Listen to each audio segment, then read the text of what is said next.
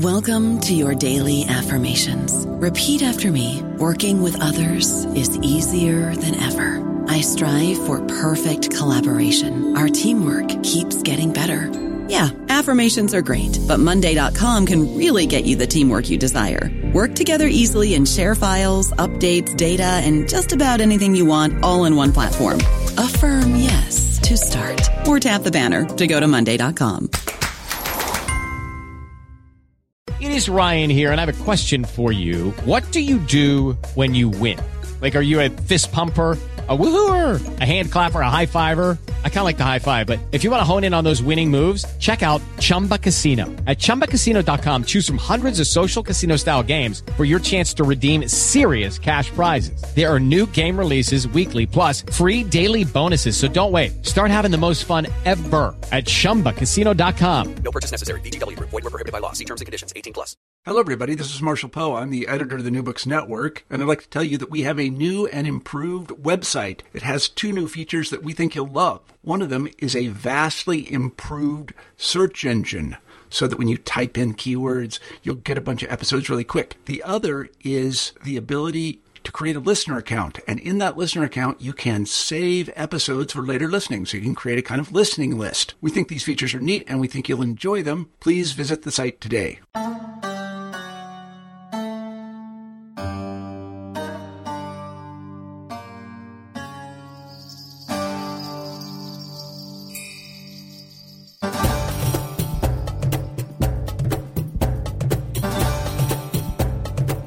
Welcome to another episode of New Books in Islamic Studies. I'm your host, Elliot Bazzano. For every program, we choose a new and exciting book and chat with the author. Today, I have the pleasure of speaking with Hugh Talat Halman, Associate Professor of Religious Studies at Central Michigan University, about his exciting new book, Where the Two Seas Meet The Quranic Story of Al Khidr and Moses in Sufi Commentaries as a Model of Spiritual Guidance, published by Fons Vitae in 2013. In Where the Two Seas Meet, Halman unpacks one of the most provocative narratives in the Islamic tradition. In the 18th chapter of the Quran, Surat al Kahf, the cave, a mysterious figure named Khidr, meaning the green man, guides Moses through a series of seemingly criminal acts. These events turn out to be, rather, tests to try Moses' patience, each with divine purpose and knowledge behind it. Because of Khidr's special knowledge and status, even immortal according to some traditions, this story from the Quran has inspired Muslims from a variety of cultures to take interest in the relationship between Moses and Khidr as a model of discipleship, adversity, and spiritual symbolism. In his pioneering book, Halman charts the waters of literature about the story of Khidr and Moses while giving special attention to Sufi commentaries, including those of Ruzbihan Baqli, Al-Qushayri, and Al-Qashani. Halman also demonstrates that it was not only medieval Muslims who gravitated toward mining the spiritual wisdom of the story, but also non-Muslims in the modern period, including Carl Jung, a director of a kung fu film, and others. Halman ends his monograph with a poem that synthesizes the many faces of the narrative and adds a unique personal touch to his work. Where the Two Seas Meet has undoubtedly become the authoritative English language reference for research on the Green Man and provides the reader with lucid writing and ample references. Inevitably, moreover, it will also interest readers beyond the Academy because of its transcultural wisdom and possibilities for interpretation. I hope you enjoy the interview, and without further ado, here's my conversation with Hugh Talat Halman. Good morning, Talat. Thank you for joining us today. Thank you, Elliot. I really appreciate being able to discuss my book with you. Thank you very much for inviting me.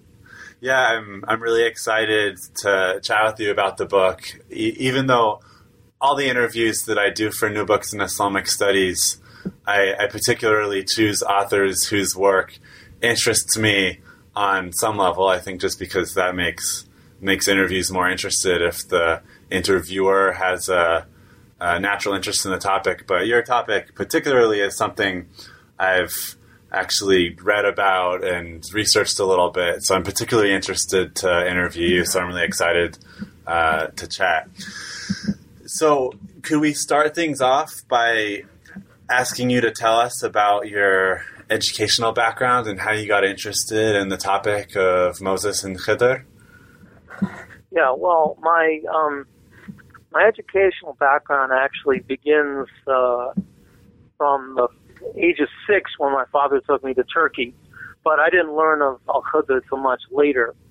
And when I learned about Khidr, I had already gotten a, a bachelor's in philosophy and had done a thesis on Socrates and Martin Buber. So I was very much attuned to the I thou as part of my perspective in life. And then I went to Duke University and got a master's in which I wrote a dissertation uh, on Moses narratives in the Quran and how they're different than the way Moses appears in the Sirah and in the Hadith, and uh, about how Moses narratives were an encouraging model for Prophet Muhammad Sallallahu Alaihi Wasallam and the Ummah, the community. And then my uh, dissertation um, arose actually out of that a master's thesis because my um, dissertation director and mentor and good friend Bruce Lawrence looked at my work and he said, "You've left out a very important story."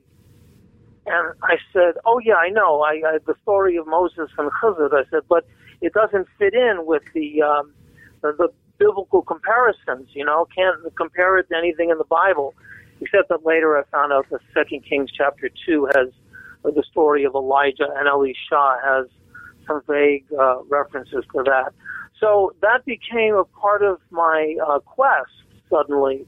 Uh, this, this narrative really spoke to me very deeply at that moment that I had to quickly insert it into my master's thesis. And then um, I got uh, very moved by the story when I was uh, post MA and decided that I wanted to do my dissertation on Al Khizr because of how valuable I had experienced the story as being. And the rest is a little bit obvious that I did my dissertation on Al Khizr uh, and uh, had, as a big part of it, uh, translated with help of friends, of course, of three um, Quran commentaries by medieval Sufi mufassirun, uh, tafsir inter- interpreters of the Quran. And so um, that's uh, my educational background, really. I um, lived in Indonesia for a year as a Fulbright scholar, and I've been to Turkey five or six times, and I have been to Israel about three times, and I have um, been to the Dome of the Rock and to Mevlana's tomb in Konya. So let me let that suffice. Great, and uh, obviously you you mentioned Rumi and how Khidr appears in different types of popular culture, and we can come back to that topic later in the interview. Oh yeah, but Great. First, do you think could you just, in your own words or whatever way you think is most meaningful and relevant to your book, could you sort of just summarize the Moses and Khidr story that the book is based on? I think that'll help our listeners get a context for what we're talking about. I totally agree with you on that last point. So let me tell the story briefly. Um, this is a story in the 18th chapter of the Quran, verses 60 through 82 so it's 23 lines long. And Moses is journeying to the place where the two seas meet, and he is with Joshua, and he says, I'll journey on to find the place where the two seas meet, even if it takes ages.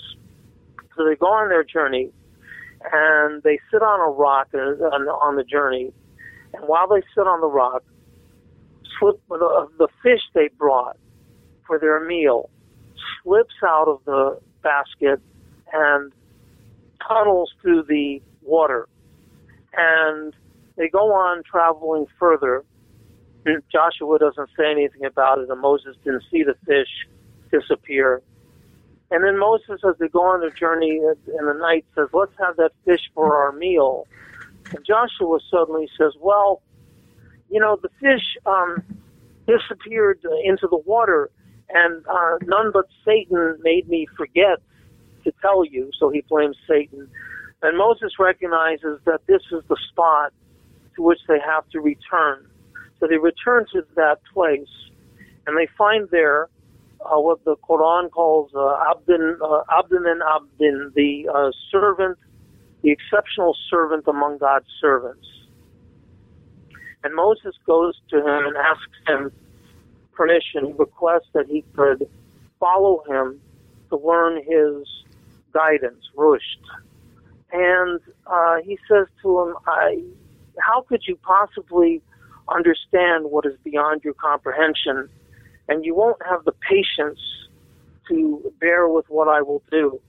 This word patience will be reused many times in this story. And Moses says, Yes, I'll, I'll be patient. Inshallah, I'll be patient. Uh, and Khizr says to him, uh, you, you, it's not possible for you to be patient given what I do. And Moses asks again and assures him he'll be patient. And so finally, Al Khizr says, Well, I'll agree to this if you agree not to talk or raise a question until I indicate that it's time to do so. And Moses agrees. And they go on their journey and they get in a boat. And the people in the boat uh, know Al Khizr and they all, you know, greet each other. And they're journeying down the river in this boat. And suddenly Moses hears this sound, and there's a sound of Al Khizr gouging holes in the hull of the boat. And so Moses looks at him and says, What are you doing? That's an outrageous thing to do. And Al Khizr says, Remember your promise, I warned you you would not have the patience to bear with what I will do. And Moses says, Please forgive me for forgetting and don't make my burden worse by reminding me of my faults. They continue further on their journey. And they come upon some children. And Al Khizr, whose name, incidentally, I should just mention, means the green one or the green man or the green, he kills the boy probably by twisting his, breaking his neck. And Moses is outraged and he says, You've done an evil thing. Why would you uh, kill an innocent soul who has done no wrong? And Al Khizr says, Remember your promise? I warned you, you would not have the patience to bear with what I would do. And Moses says, Please forgive me for forgetting, and if I speak out again, I will understand if you decide to part company with me. And they go further on their journey to a village. And in the village, no one gives them any food or drink or hospitality. And they go to the edge of the village. And at the edge of the village is a wall dilapidated in ruins. And Al Khizr moves his hands and quickly rebuilds the wall. And Moses says, Why are you doing that? You're entitled, you are entitled to wages for your work. And Al Khizr said, This is the parting between me and you. But before I go, I will tell you the ultimate meaning. The word is ta'awil. The ultimate meaning, or the inner meaning, or the original meaning of the events that you did not have the patience to bear. And Al Khizr explains to Moses. In the case of the boat people, they were poor people who earned their living on the river, and coming up behind them was a king who was engaging in a war and was confiscating all boats in good condition to use in his war. And I intended that their boat should be spared. In the case of the child, his parents were a mu'minun, were faithful believers. And your Lord and I were concerned that he was growing up to be tyrannous and ag- uh, arrogant and rebellious. And so your Lord and I decided that he would be replaced with one better in purity and mercy. And some commentators point out that the replacement was a girl. And then in the case of the wall, a righteous man had left behind for his orphan sons a treasure as their inheritance uh, under that wall. And your Lord desired that they should be able, these two orphan boys, to grow up to be strong enough and old enough to be able to retrieve their treasure, which is a mercy from your Lord.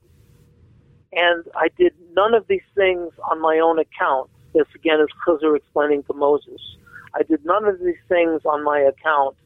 And that is the ultimate meaning of the things that you did not have the patience to bear. So that's the basic story. And I just point out right now, because we can get into this as we talk, the word patience is used seven times in the story, the sabr, and the word ta'wil, meaning original meaning, inner meaning, ultimate meaning, the word ta'wil is used twice in that story uh, and uh, only appears two other times, excuse me, three other times throughout the entire Quran.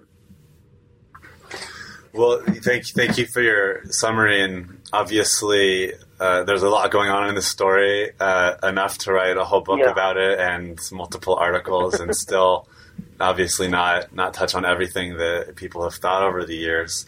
Um, one one thing that you talk about a little bit, and uh, I was hoping you could comment on is what's the significance of where the story takes place in the Quran. So you talk about how there's the story of the people of the cave, and then after the story of Moses and Khidr, there's the story of Dhul Qarnayn, which some people think uh, is Alexander, and also just the placement, like it's in the chapter 18 is kind of in the middle of the Quran, and the story of Khidr and Moses is kind of in the middle of the chapter. And so, could you say something about the significance of how the story is located within the Quran? Yes, I have always been um, intrigued about the fact that uh, Al-Kahf, the 18th chapter of the Quran, the uh, Surah chapter of the cave, has three, actually has four stories, but three of them really stand out as being uh, uh, alarming and catching your attention. And those stories are the stories of the um, people of the cave, known in the Christian world as the story of the seven sleepers of Ephesus, and the story of Al Khizr, and then the story that follows immediately after the story of Al Khizr, uh, from in uh, chapter 18, verses 83 through 101, the story of a figure named Dhul who, as I try to show in chapter 6 of my book, the story that is presented there has many parallel motifs and the sequence following the classic Alexander romance genre of literature. And uh, there's a lot there about, um, in that story about, uh, there's a motif about the end times, building a wall to protect people from Gog and Magog, who are figures also in the Bible of the end time coming from the northeast. Uh, there is, um, I teach the surah in my classes, and I point out these three stories. And one of the things that these three stories suggest that is interesting, especially given the way they're told, which is that there's not a lot of explanation in either of the uh, three stories. Not a lot of narrative details that you would need if you were hearing these stories for the first time. But given how opaque and concise the narratives are, I think this shows that the people of the Prophet's community, Sallallahu knew these stories already because the Quran accounts seem to be more like commentaries on the stories. The Khizr story itself is the most replete with details. And if you take uh, the um, story of Khizr and Alexander together, you have many of the ingredients for what is known as the Alexander romance, which also includes uh, the motif of the fish uh, that find, ends up in the water of eternal life. Um, but all three of these stories come from what would be a Christian world. So the people of the cave story has a long history uh, in the Christian world coming out of Syria, Uh, the Alexander Romance was translated into what started out in Greek and was earliest translated into Latin. So this is some of the uh, kind of integrity of the three stories. Uh, also, the three stories could be looked at as stories that deal with uh, death and resurrection. Uh, Alexander the Great was, in the romance, he was seeking the water of eternal life because it had been astrologically predicted that he would die young, and he wanted to avert that fate. The story of Khizr has many motifs about death, the most obvious one being the killing of the child, but I, try to argue that many of the motifs in the story are triggers about death and immortality. And then the story of the people the caves, for those who don't know it, involves the fact that seven, a certain number of boys, young men, tata, of virtuous young men, are in a state in between sleep and wakefulness over the course of a great number of years. In the Seven Sleepers of Ephesus Christian story, it's about 180 years. The Quran kind of suggests that it's 309 years. But at any rate, the Quran also says not to argue about all these details and uh, mentions 309 as a possibility for uh, how many years it was. So this is a story about uh, that was taken by the Christians who first told it to be a story about the resurrection because this act of the boys being in this in between liminal state uh, was a symbol of death, and the fact that they awoke again is a symbol of the resurrection. And uh, the Quran says that the meaning of the story of the people of the cave is about the sa'a, the hour, the meaning the hour of the end times, the hour of our death. So I see those um, kind of continuities.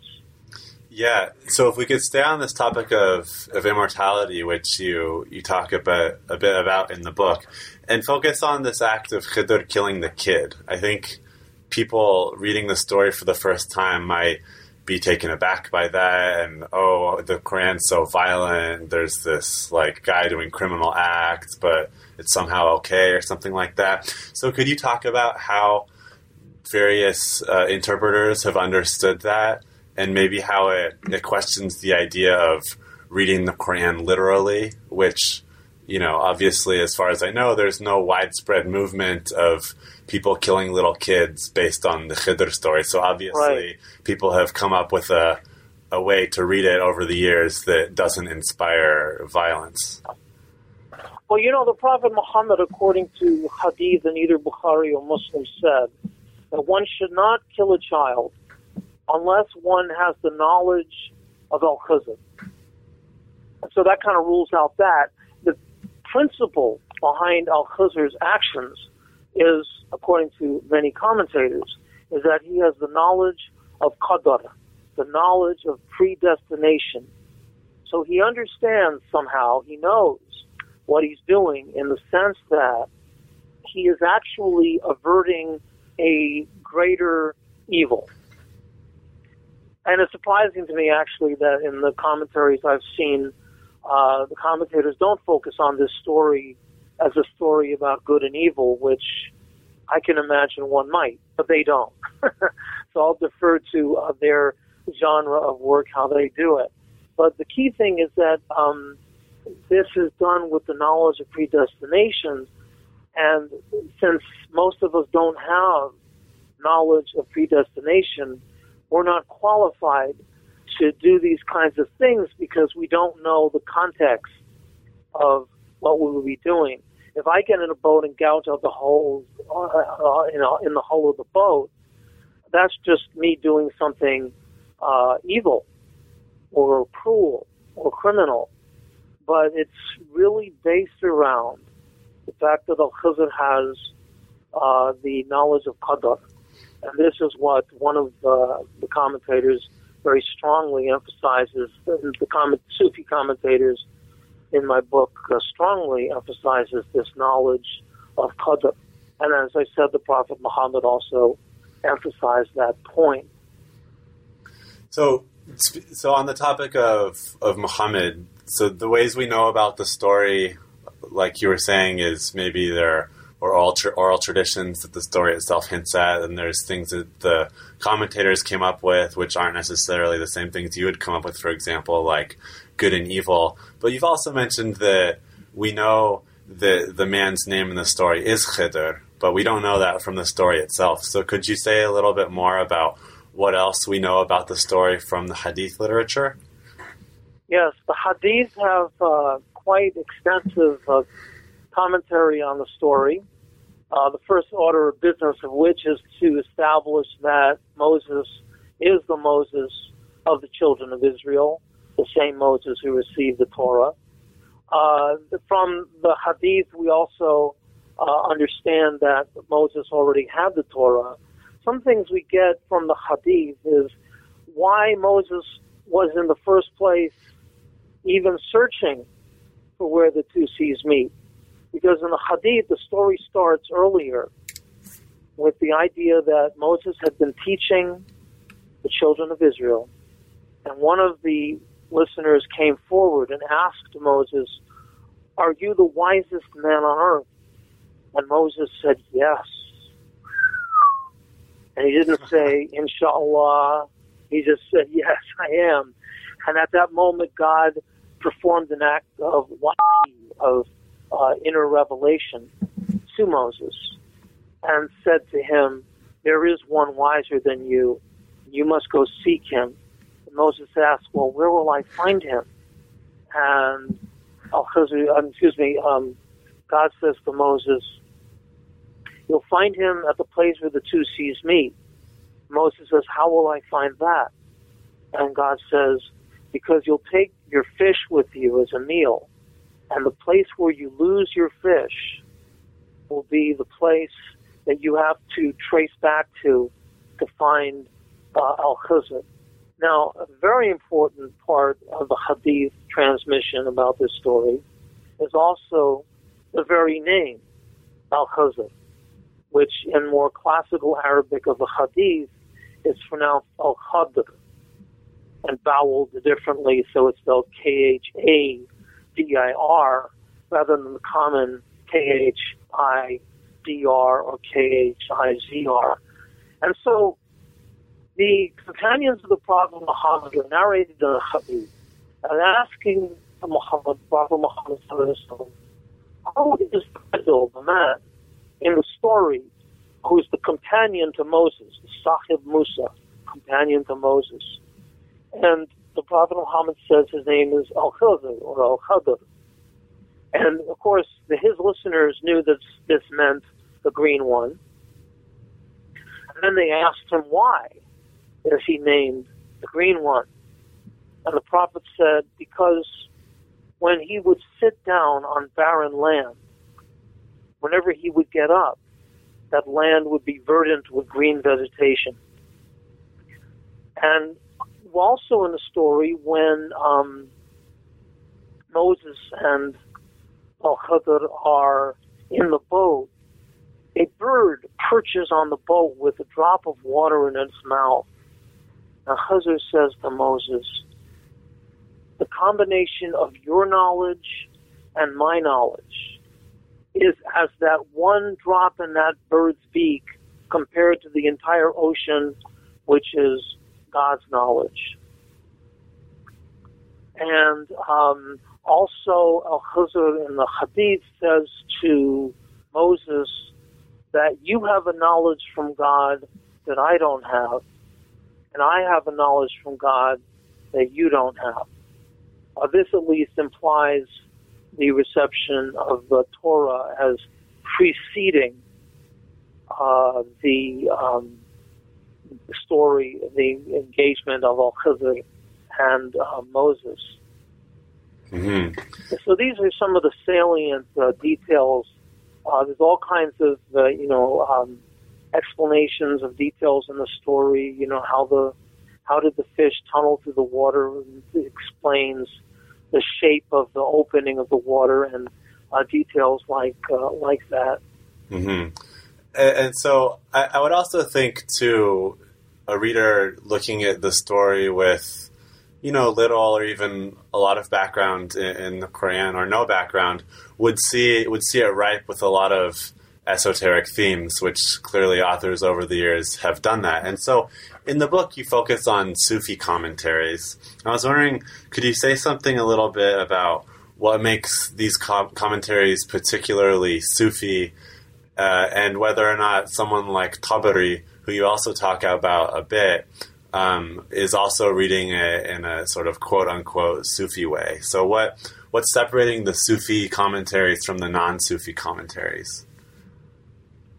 The Sufi commentaries uh, have a lot of detail about spiritual state and stations and focus on explaining more in detail Al Khazr's uh, knowledge um, using Sufi vocabulary to explain this knowledge. So words like kashf, which means unveiling, are a major term in the Sufi commentaries. Uh, people like Al-Tabari are more uh, interested in um, what I would call folklore about Al-Khizr. You know, Tabari at one point says Khizr is a Persian, Moses is the children of Israelite. Um, the, the Sufi commentaries are not as interested in those narrative details, although they do pick up parts of uh, the mainstream commentaries, but Tabari. But they're certainly much more interested in uh, issues of spiritual practice. For example, Al-Qushayri begins by contrasting, and I think Ruzbihan does too, follows Al-Qushayri closely, uh, compares the events of Moses, these two great theophanic events of Moses, the uh, 30 days at Sinai with God, and this journey uh, for and with Al-Khazr. And uh, the Sufis are very interested in the fact that Moses was able to fast when he was with God, but when he was just traveling uh, for and traveling with Khazr, he was not able to fast. But the whole lexicon of Sufism is used, or not all of it, but most of it, is used. Words like unveiling it as Khazr's knowledge, meaning that is direct. There's a lot of emphasis on it being directly bestowed knowledge or ilma laduni, it's called in the text of the Quran. There's lots of talk about uh, mushahada, uh, witnessing, uh, especially with Ruzbihan, a lot of mushahada and mujahada, uh, meaning striving, or we know it means asceticism in the uh, Sufi uh, commentaries and other Sufi writings, Mujahada. Um, so these uh, uh, ideas that what the story represents includes the spiritual states and stations, but also includes a prototype for the master-disciple relationship. And this is something that the Sufis talk about, particularly Ruzbihan, uh, which is not in the mainstream commentary. So they make uh, um, a big deal of this story as relating to the master disciple relation as being a prototype for that. And so these are some of the basic ways that these commentaries are Sufi, except one more point about Sufi commentary. In the third commentary I use, Al Qashani, we have more of an interiorization of the story. So the story is something that's happening within the human soul.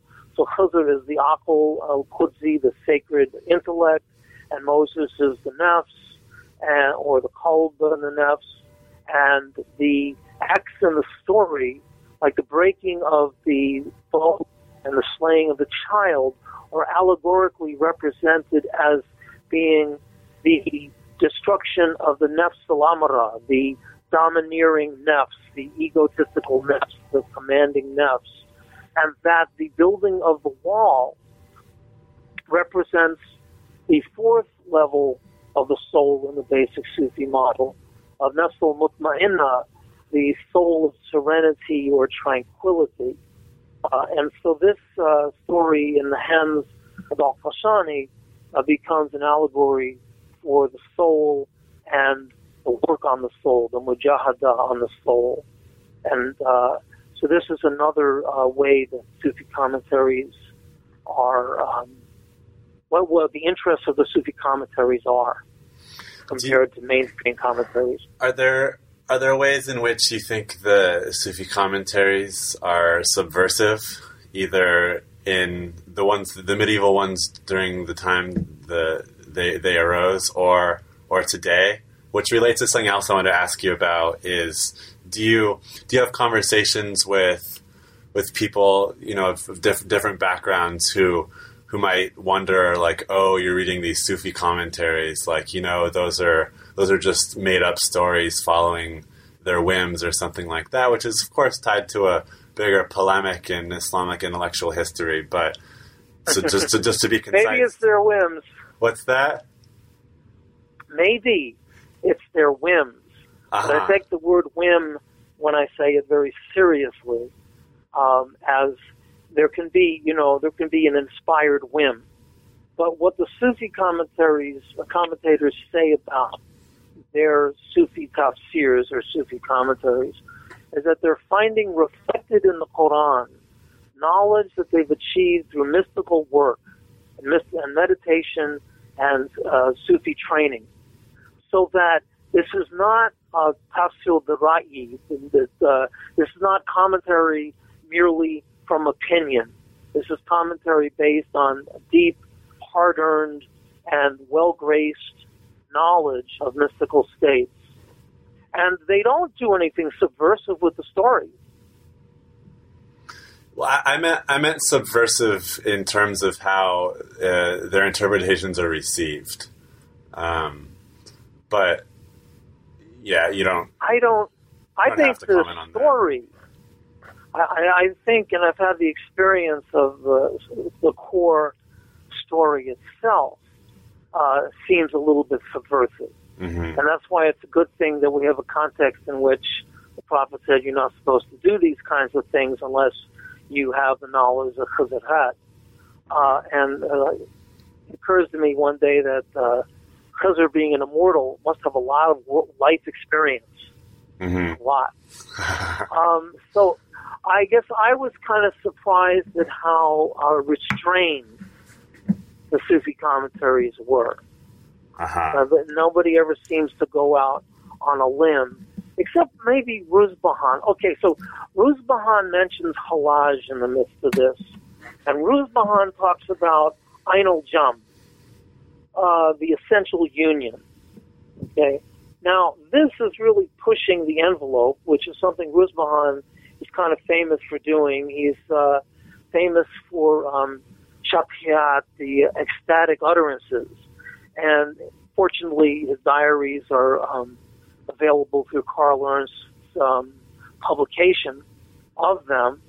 And Carl Ernst was uh, a one of my guides in doing this book. In fact, it was Carl Ernst who had suggested to me to um, translate Sufi commentaries on Khizr. And so that gave me some basis to really work with in the beginning and to complete the book with.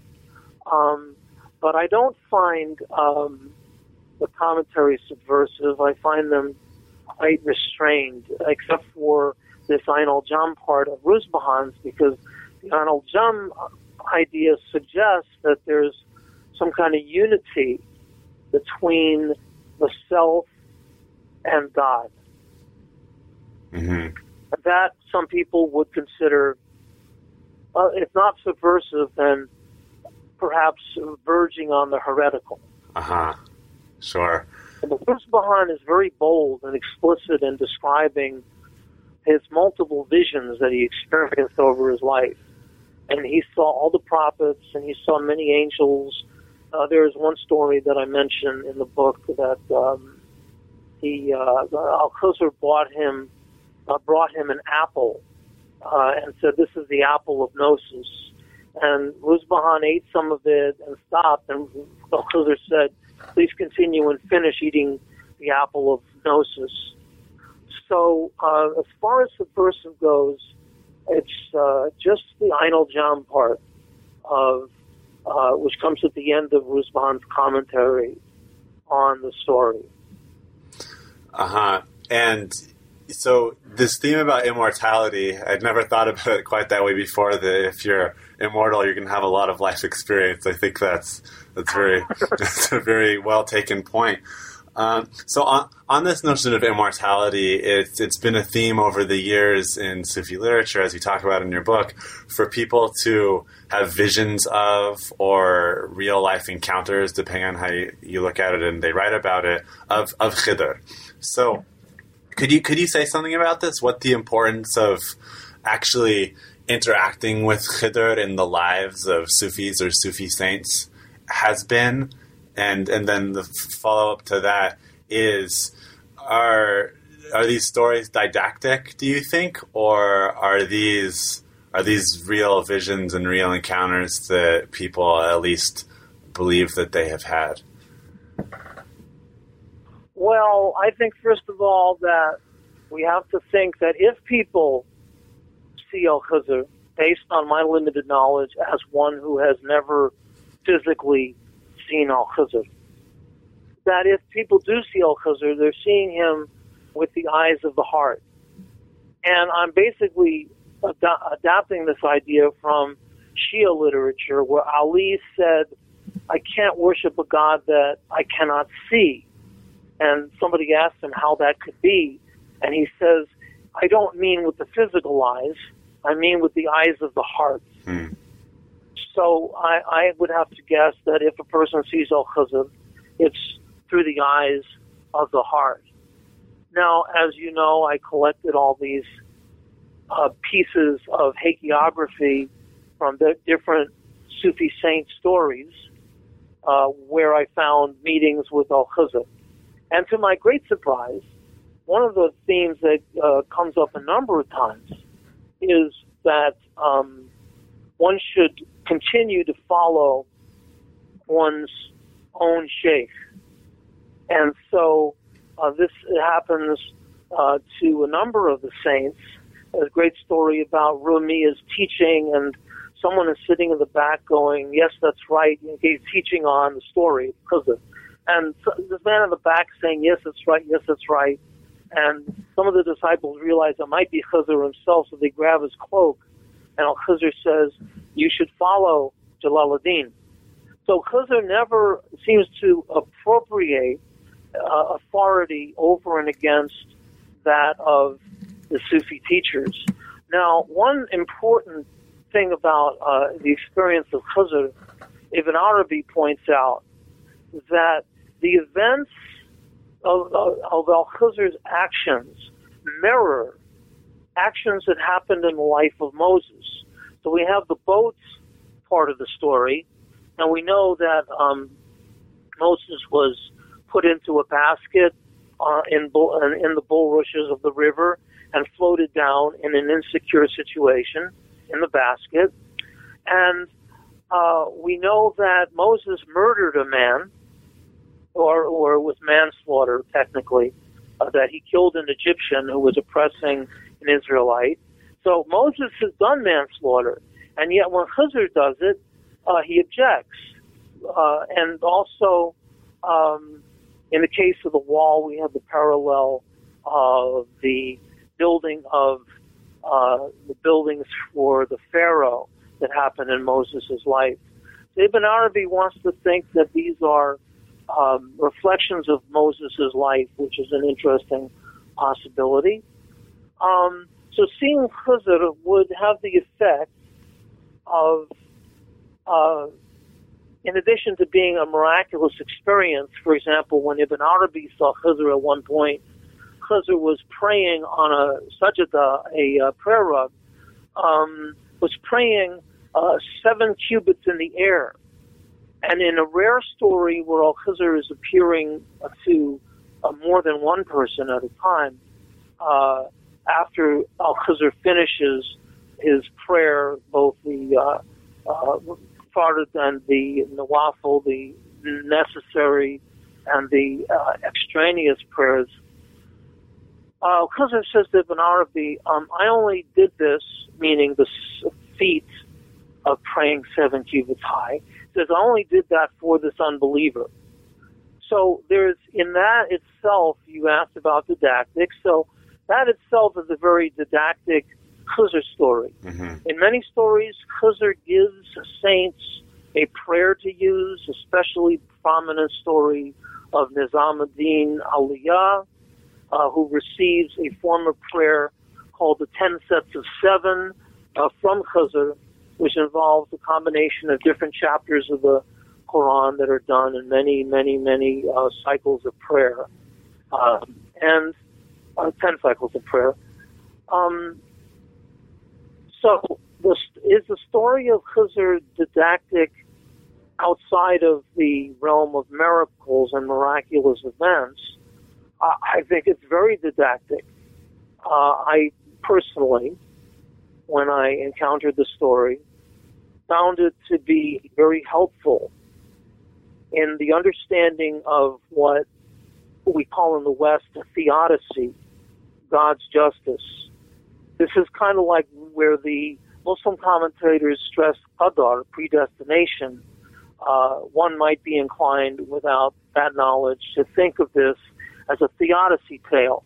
And the folklorists have classified this, uh, I forget the number, I think it's uh, Aarne Thompson uh, 759A, uh, as a theodicy tale. And they've classified it as a theodicy tale.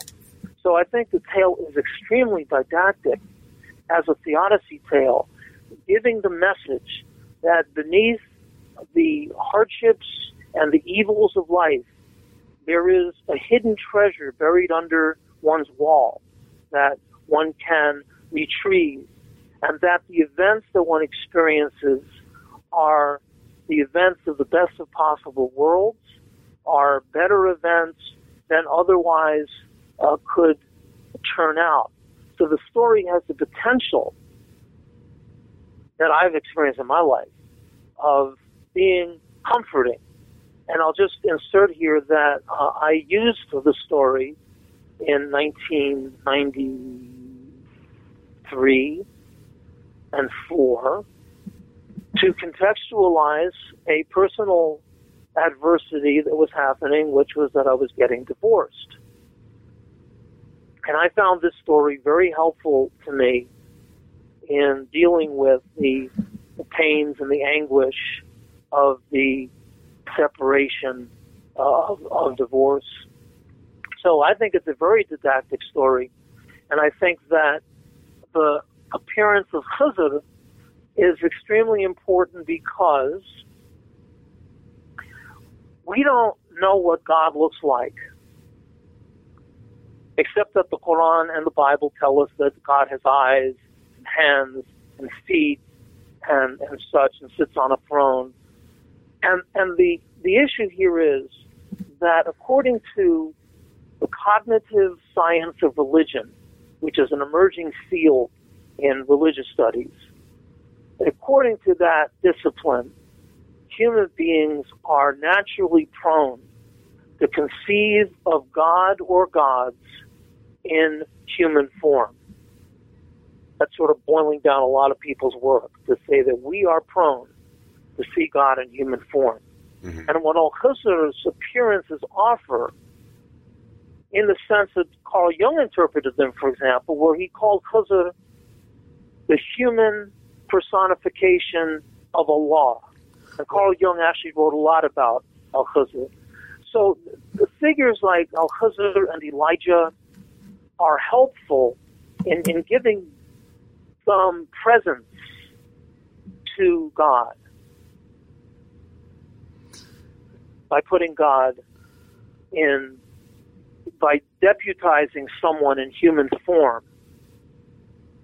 Sure, and it seems that would relate to this the statement of of Ali that you're you're mentioning as well. What exactly does it mean to see God? And of course, that's its own argument, right? With people interpreting the Quran, is does God really have eyes, or is it metaphorical? And people have all sorts of different Yeah, Bill about. Case.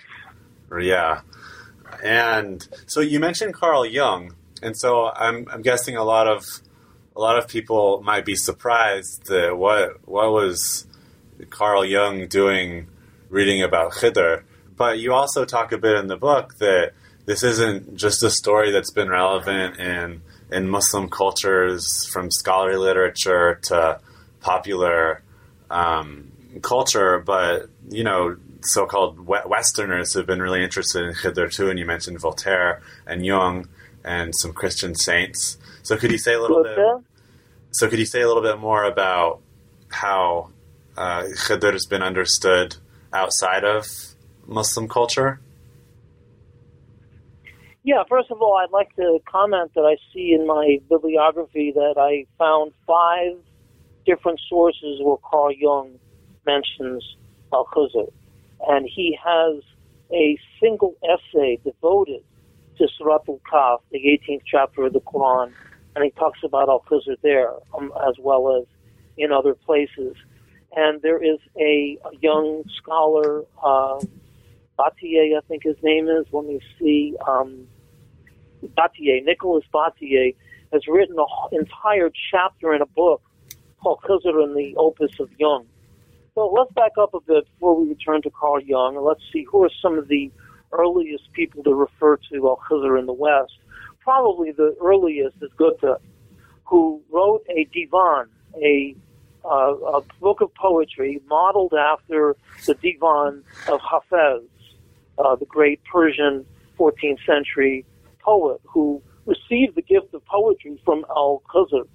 Uh, he he worked for it in a 40 day and night vigil, staying awake, and he understood by being at Baba Kuhi's shrine in the area of, of Piri Sabz, the green master, who was actually a woman, that doing an, this uh, uh, there after uh, 40 days and 40 nights, Khizr came and gave Hafez the gift of poetry.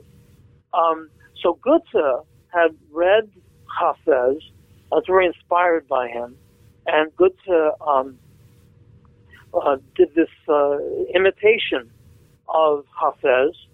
And in the opening of the verse, he talks about the uh, the troubles of Western Europe, and he says that, and the decay of Western Europe, and he says that we should look toward the east for Khizr's spring, you know, meaning water. And so this is one of the first uh, uh, allusions to Khizr that I could find in any uh, Western sources. Um, there's Vol- Vol- the case of Voltaire is interesting because I mention a story in Candide where Voltaire tells a story about a dervish, and the story has a lot of a theodicy kind of meaning, and also uh, the dervish refuses to engage in philosophical speculation with um, Pangloss, the seeker of uh, knowledge in the story. But in, a, in another book of his called Zadig, in the second to last chapter, he has a story about the um, about a hermit who uh, kills uh, the uh, a young boy, and uh, the um, the protagonist of the story objects to this and calls it evil, and uh, he says to him, the hermit says to him, "You must have patience." So these these are two stories from Voltaire that would seem to have some kind of resonance with with uh, the Khuzr story. Is not that they uh, are directly inspired. That the way it's narrated in, in uh, it parallels the literal language of the story of Al Khuzr. So these are uh, some of the people that come to mind uh, as foremost among the Westerners who have um, dealt with Khizr, but I'll tell you about a really exciting Western adaptation of a Khizr.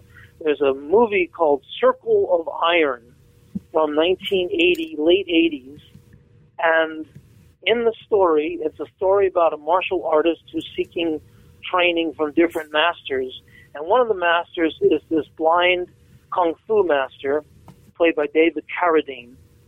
And in the movie, and I think it's the 17th chapter of the movie, 16th and 17th chapters of the movie. I've shown it to students. That's why I remember the, those chapter numbers.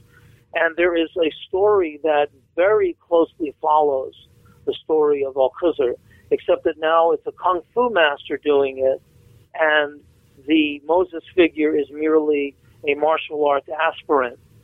But it is the same exact story that is rendered as part of this martial artist training. And again, the open him up to things beyond what he can know and believe, and to learn patience, especially the lesson of patience. Patience um, is a big achievement. It's the last name of God is Yasabur. Yeah. And uh, one of my teachers has suggested to me that it's the hardest of all the names uh, to take on. And uh, some of patience, I think, uh, is respecting the time and season when a thing should happen, as opposed to rushing one's own agenda on top of the natural flow of events. Uh, so those are those are some of the Westerners who've done the story. I think the Circle of Iron film is a really uh, a fun experience to see uh, the story enacted on film. Yeah, I've, I've And all three of the motifs actually. are there. The boat's there, the boy's there, and the wall is there. Um, in fact, in the wall, you see the treasure that's being uh, re-hidden again.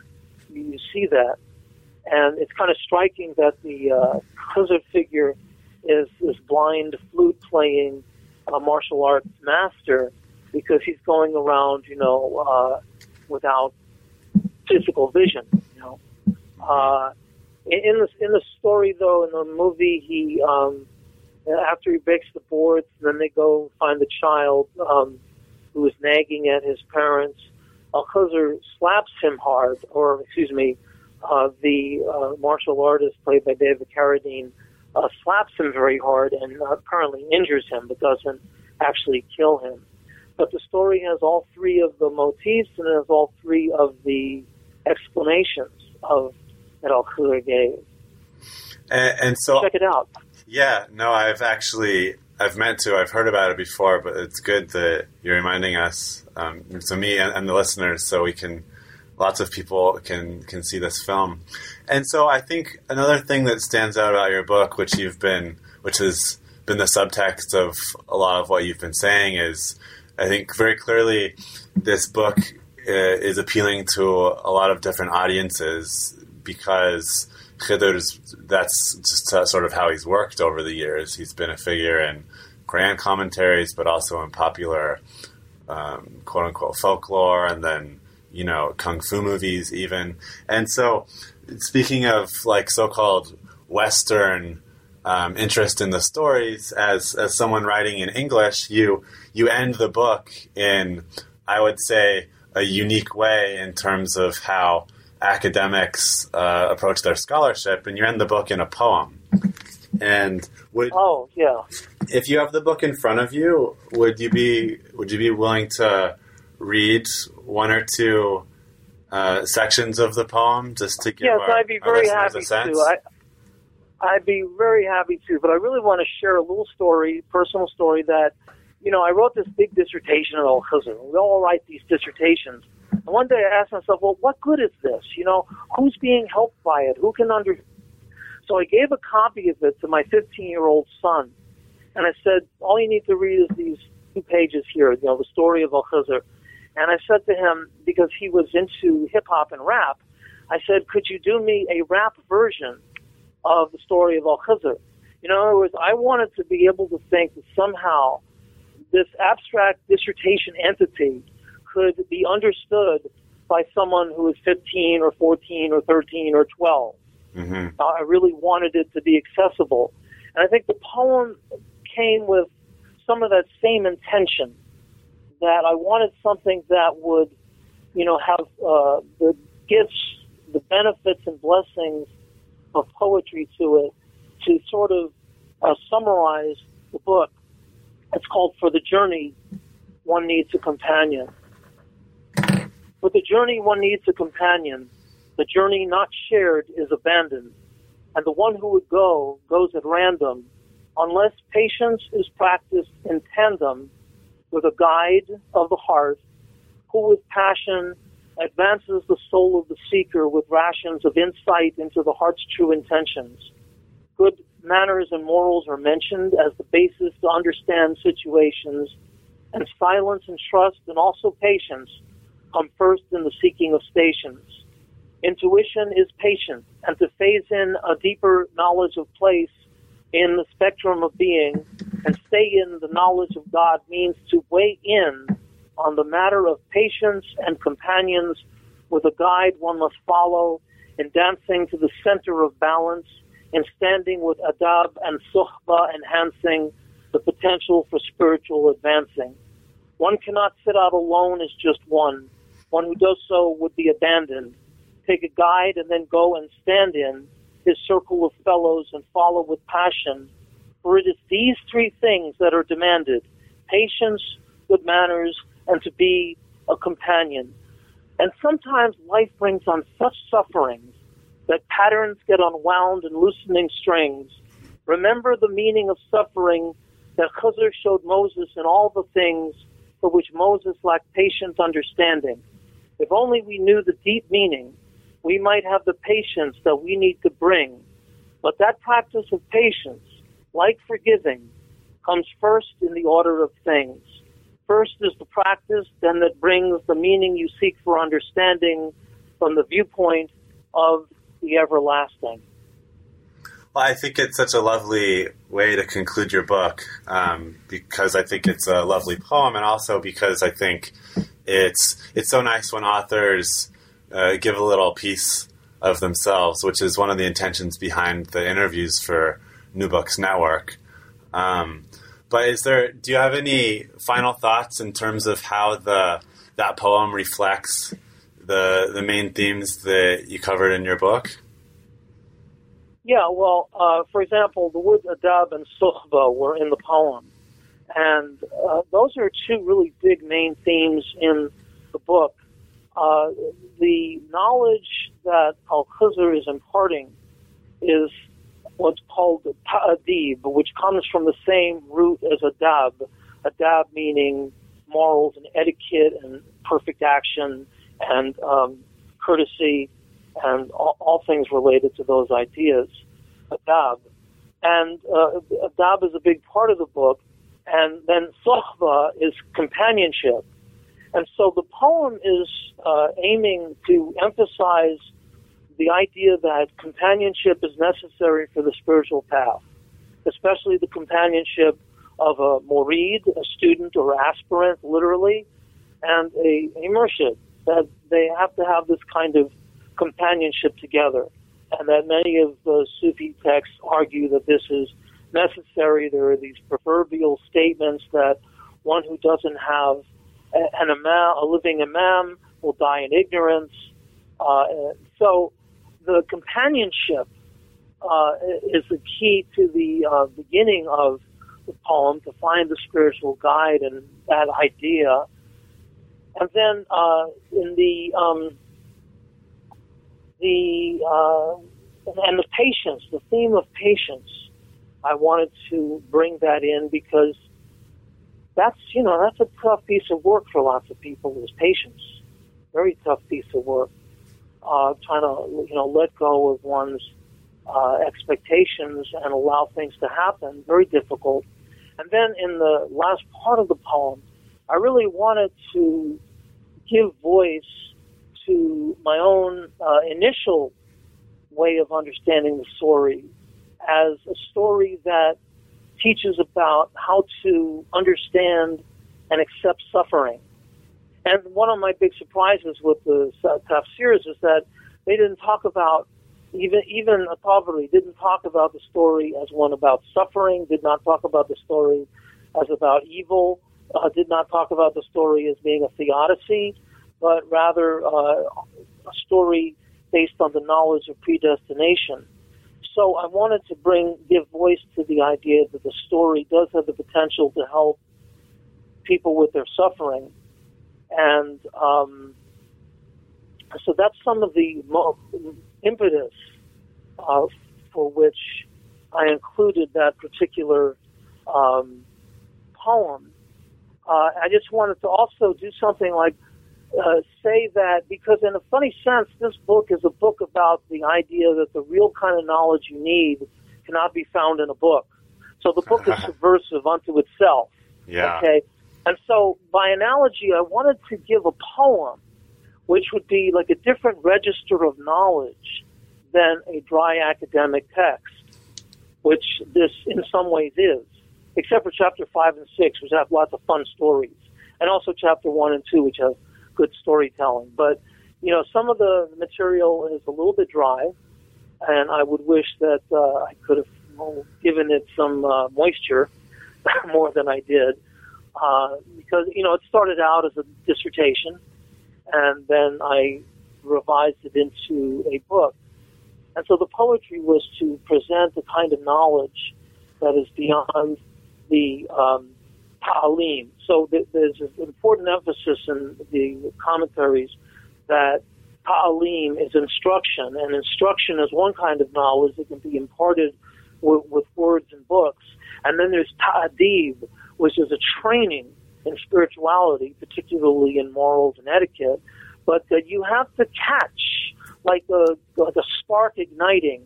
You have to catch uh, this um, this state, the, the state or station of the murshid. You have to sort of pick it up by being around that person. And so um, I think that Moses was greatly benefited by the experience that he had. Uh, although Al Qushayri suggests that there was a problem that Moses was asking to be taught something that could not be taught because the person teaching it had not received it by teaching, but had received it directly from God. Hmm. So we have to have someone from whom we catch and capture the state or station uh, as much as and more so than we need instructions. That's a lot of uh, the theme of the book is about those two words, adab, and the other word that's major word in the book is sohba, which means companionship or fellowship. And it was very interesting to me how often these two words came up in different texts. And so one could say that this is a book about adab and sohba as being basic principles of how to engage in the Sufi path, along with the variables of patience and um, accepting one's suffering more gracefully. Uh, that, that's what uh, this book is about. Well, and I, I think it's it's very timely too, given the way technology has affected people's relationships, and so the Sufi idea of you know there being something more to interactions than just the sort of book knowledge that you can exchange, and so you know perhaps that's one of the reasons the the tale has remained so so relevant across the ages. Um, so I know I've taken up a bit of your, your time to lot. Before we we go, could you tell us a little bit about current projects you're working on or ideas you have in the coming years? Yeah. Um, let's see. I'm working right now actively on three projects, and I have a fourth one kind of tucked in the back. So I'll do it David Letterman style. uh, the fourth one tucked in the back is a project to look at um, uh, marginal uh, semi-Islamic messiahs. So I have um, identified as three people I want to study, or at least two of these people. Uh, the, in the Baha'i faith, a figure called the Bab, who was uh, thought to be the 12th Imam, returned and had that authority. Uh, the other two figures are Mirza Ghulam Ahmed from the Ahmadiyya, who considered himself Sahib Zaman, the master of the age.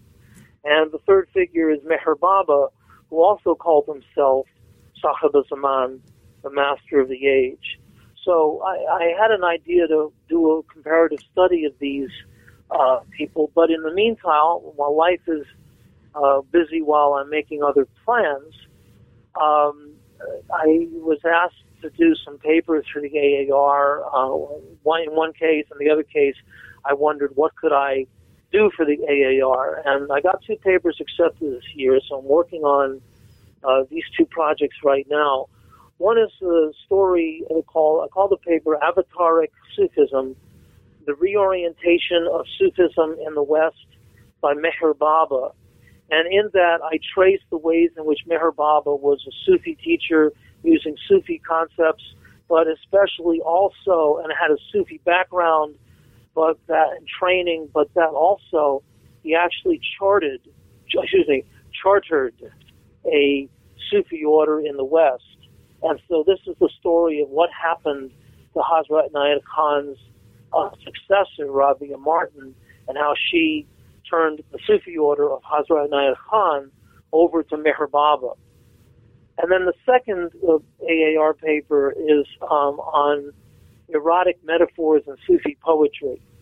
So this is a panel on metaphor as metaphysic, and something in the title of the panel is about erotic poetry. This is a friend of mine, Graham Schweig, who is a scholar of Bhakti uh, Hindu uh, literature, and they needed, uh, you know, an Islamic uh, paper, so I was welded into that particular panel.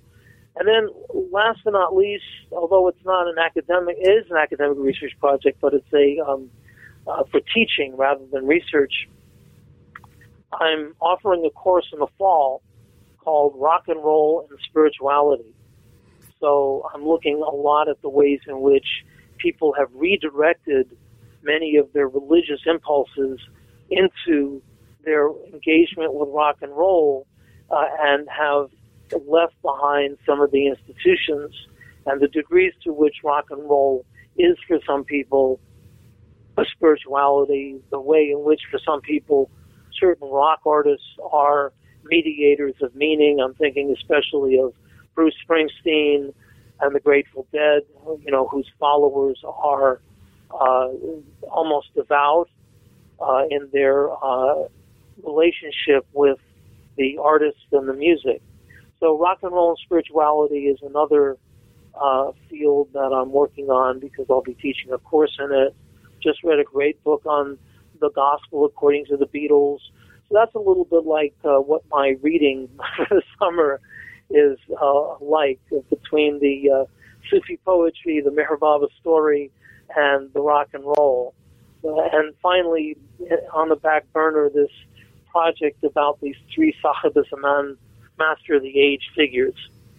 Well, it sounds like an exciting agenda, and I can only imagine yeah, it is. Stu- students will will sign up for your class on spirituality and rock and roll with excitement. Um, I'll be interested. To... Yeah, I'm very thrilled to get to do it. Very thrilled to get to do it. You know, we um, we were told by our dean to um, create hot topic courses to get enrollments increased, and so that was my offering to the request. Well, wonderful. Well, thank thank you so much again for joining us today, Tala, and doing this interview. It's been a real pleasure to chat with you and to hear about the book straight from the source. Thanks, Elliot. I really enjoyed talking with you too. Thank you for your wonderful questions, and thank you for this opportunity to share the story of Al Khizr with uh, other people. Of course, my my pleasure. Thanks again. That was my conversation with Hugh Talat Halman, Associate Professor of Religious Studies at Central Michigan University, about his exciting new book, Where the Two Seas Meet The Quranic Story of Al Khidr and Moses and Sufi Commentaries as a Model of Spiritual Guidance, published by Fons Vitae 2013. Thanks for listening.